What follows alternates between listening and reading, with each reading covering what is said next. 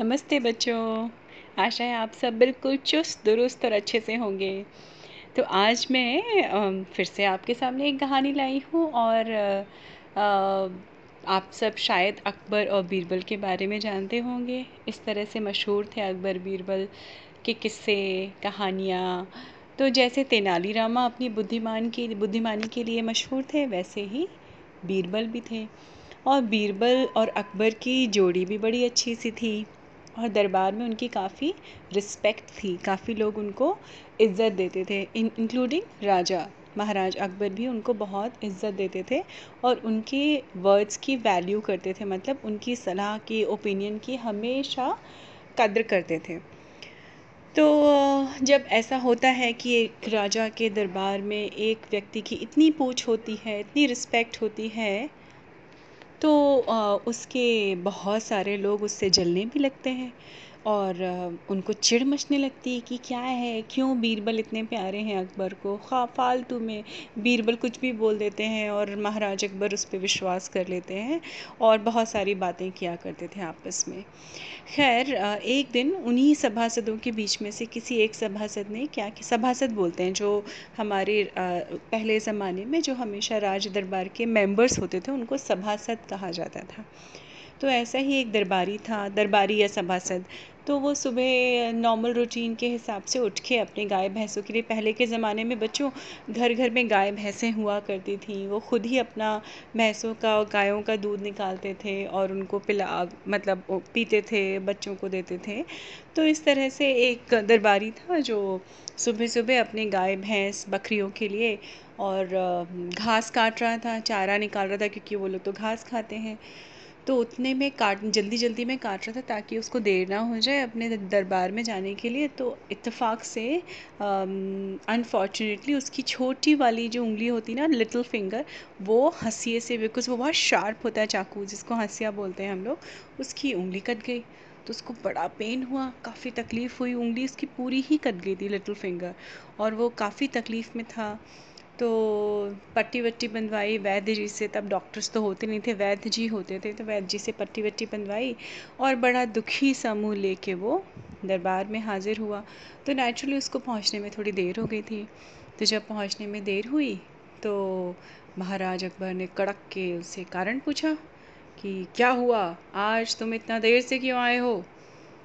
तो उसने बोला, हुजूर जहाँ पना मुझे माफ़ करिए, आज मैं देर से आया क्योंकि वो मतलब उसका गला रुंध गया था। काफ़ी वो रोने ही वाला था। उसने कहा, आज धोखे से मैंने खुद ही खुद ही अपनी उंगली काट ली।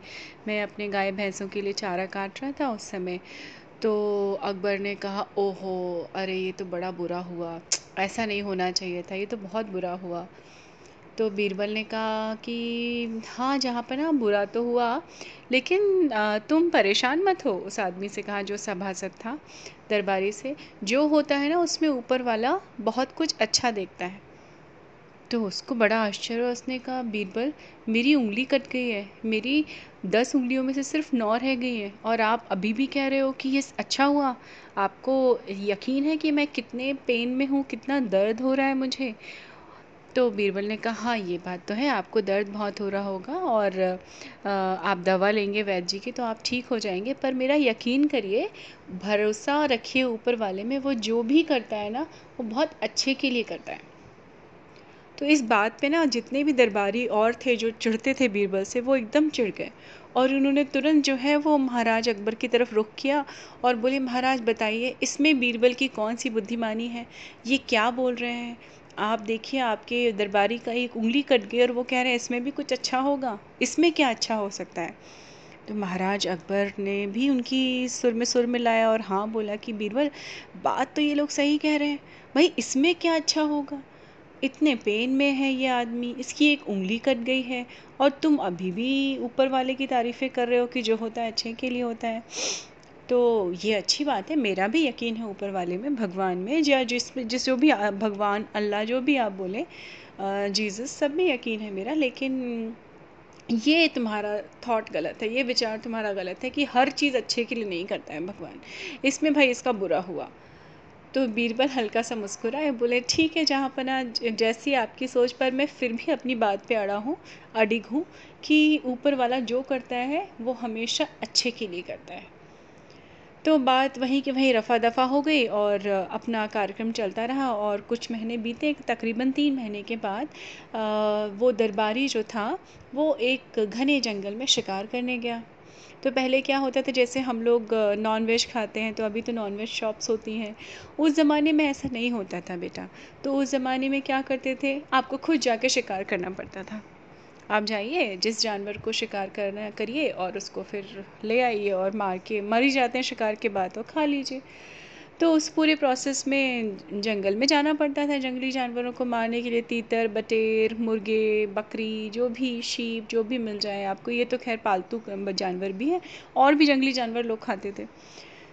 तो एनीवेज वो शिकार पे गया और जंगल में घुसते घुसते घुसते, पीछा करते करते करते उसको हिरण का मीट खाना था तो हिरण का पीछा करते करते वो रास्ता भटक गया।